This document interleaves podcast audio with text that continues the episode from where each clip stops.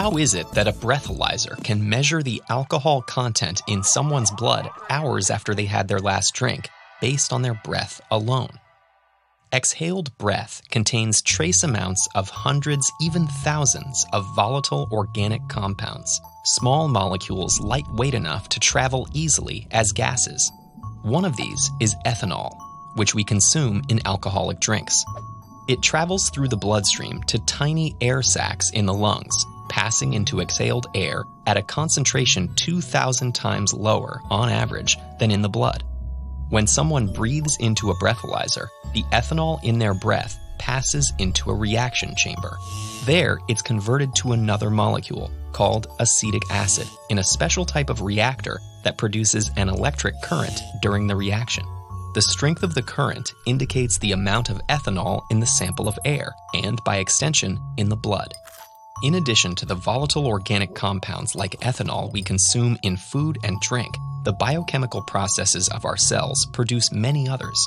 And when something disrupts those processes, like a disease, the collection of volatile organic compounds in the breath may change too.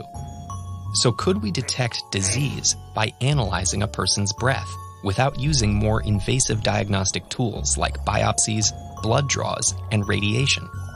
In theory, yes, but testing for disease is a lot more complicated than testing for alcohol. To identify diseases, researchers need to look at a set of tens of compounds in the breath.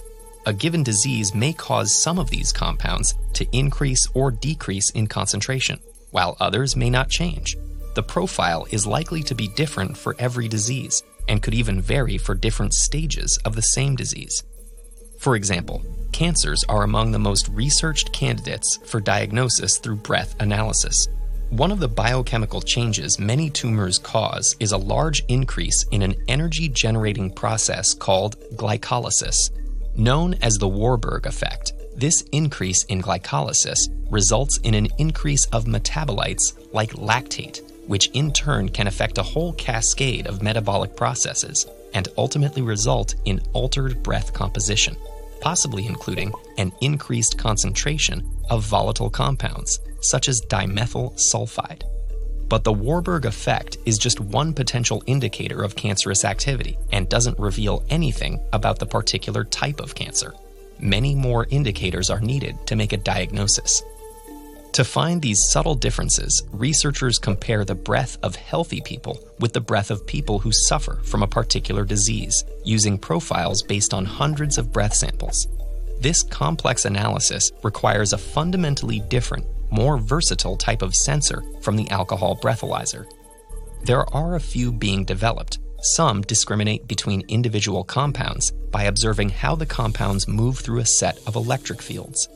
Others use an array of resistors made of different materials that each change their resistance when exposed to a certain mix of volatile organic compounds. There are other challenges too.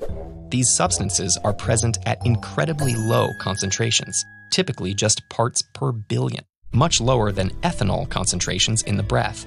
Compounds levels may be affected by factors other than disease, including age, gender, nutrition, and lifestyle. Finally, there's the issue of distinguishing which compounds in the sample were produced in the patient's body and which were inhaled from the environment shortly before the test. Because of these challenges, breath analysis isn't quite ready yet but preliminary clinical trials on lung, colon, and other cancers have had encouraging results. One day, catching cancer early might be as easy as breathing in and out.